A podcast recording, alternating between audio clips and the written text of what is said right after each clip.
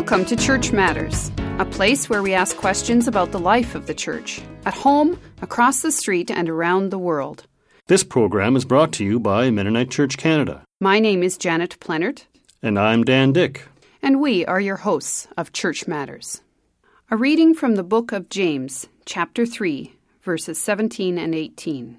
But the wisdom from above is first pure, then peaceable, gentle, willing to yield, full of mercy and good fruits, without a trace of partiality or hypocrisy.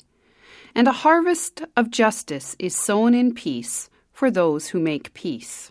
Thanks, Janet, for that scripture reflection on our topic for today.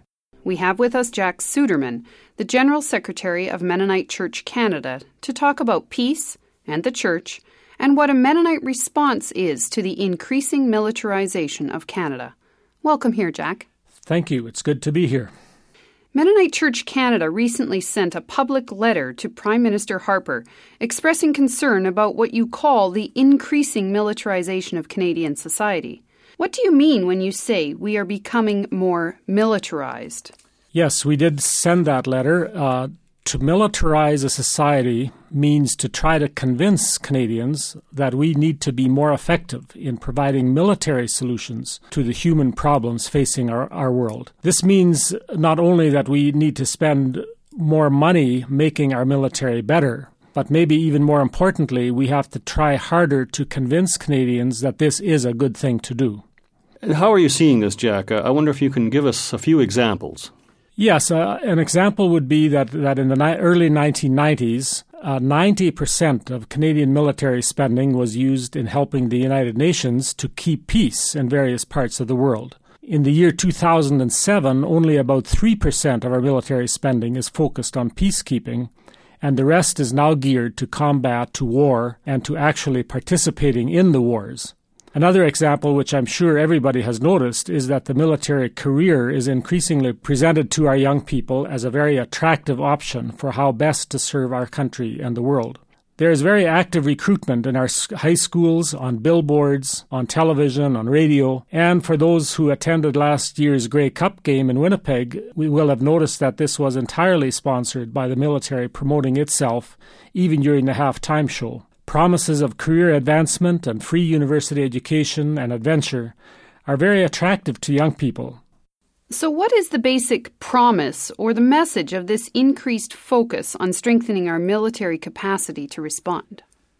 The basic message is that we should have confidence that the violent military responses to complex social and political problems are the best and easiest ones. This then, in turn, justifies increased spending and the use of our tax dollars to buy more warplanes and more tanks and more equipment.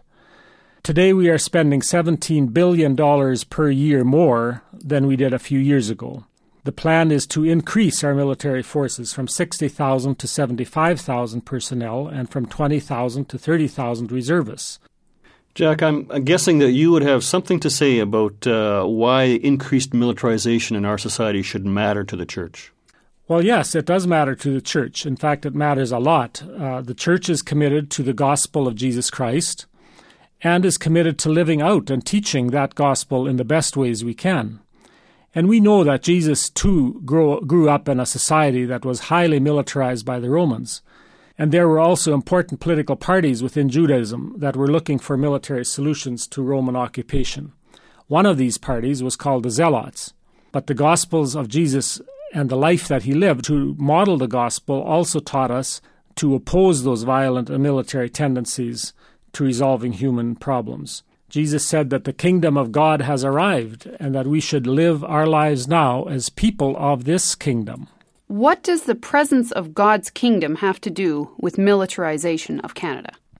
It has a lot to do with this. Uh, Jesus said, for example, that we should love our enemies and not kill them that we should be servants and not imposing masters, that we should work with compassion and mercy and justice in the way we deal with others, that we should grow communities of disciples that will live differently than the military options that were present all around them. He told his follower to put his sword away and not to attack the oppressor. He healed the man whose ear had been cut off in the fight. And ultimately, of course, on the cross, Jesus taught us and showed us that God will work via nonviolent means to save the world. Being willing to die for your enemy will result in the power of life in the resurrection. So the militarization of our society matters a lot to the church because it matters a lot to the gospel that we preach and try to live. So, Jack, what are the alternatives? I think we should uh, encourage our government to stimulate Canadian imaginations for peacemaking and how that could best be done. According to statistics from the United Nations, in the year 2005, world governments spent 1.1 trillion American dollars on military ex- expenditures, but they spent only 5 billion dollars on peacekeeping efforts. This means that less than one half percent was spent on peacekeeping as opposed to military expenditures.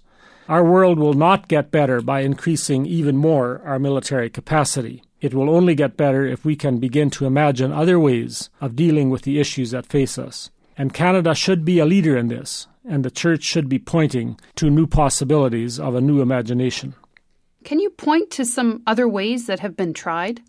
That's a good question, uh, but before I answer that, let me just say that that same question needs to be asked about our confidence in military responses. Do they work? Is there evidence that they, in fact, do what they promise to do? Why is it, for example, that after centuries of trying, the 20th century was likely the most violent century of human history? So, is that working?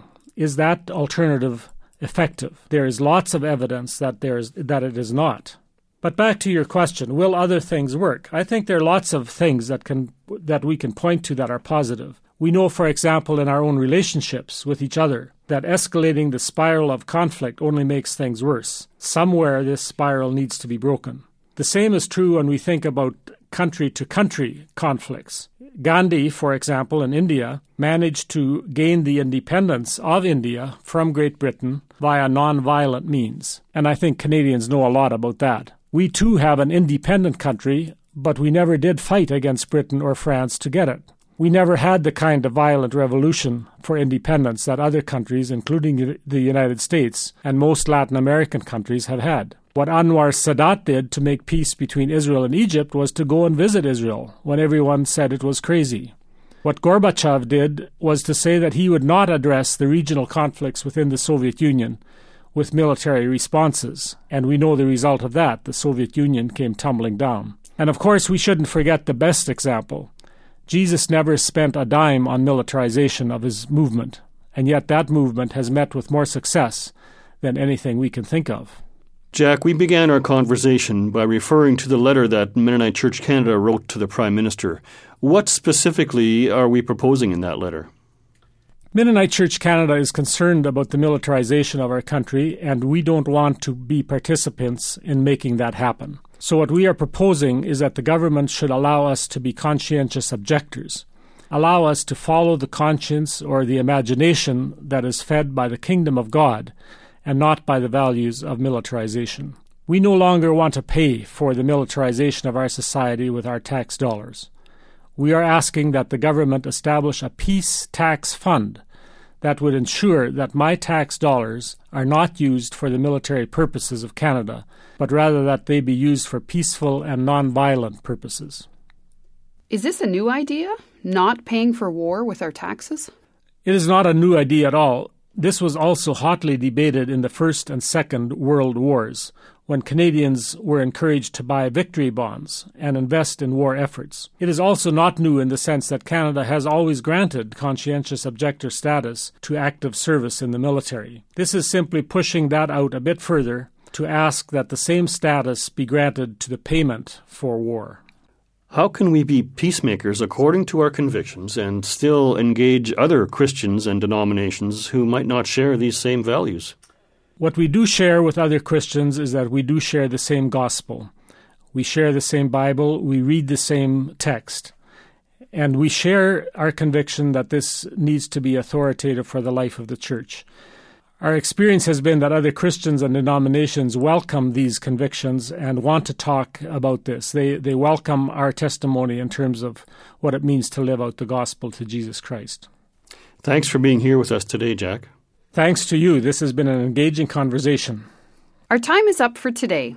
This broadcast and many other helpful resources are available on the Mennonite Church Canada website at mennonitechurch.ca.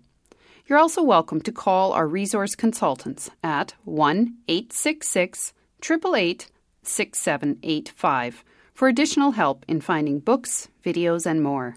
We also invite prayerful and financial support for the many ministries of Mennonite Church Canada and for Church Matters. If you are particularly interested in contributing to peace ministries, visit healingandhope.ca. You can also mail your gift to Mennonite Church Canada, 600 Shaftesbury Boulevard, Winnipeg, Manitoba, R3P0M4. My name is Dan Dyck. And I am Janet Plenert. You've been listening to Church Matters where our prayer is that you will be called, equipped, and sent to be the church in the world today.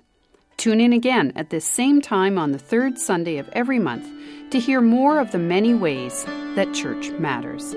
Thanks for joining us. As you go out from here, may the Lord go with you, the face of God shine on you every day. We are sent by God wherever we are living, salt and light as people of the way.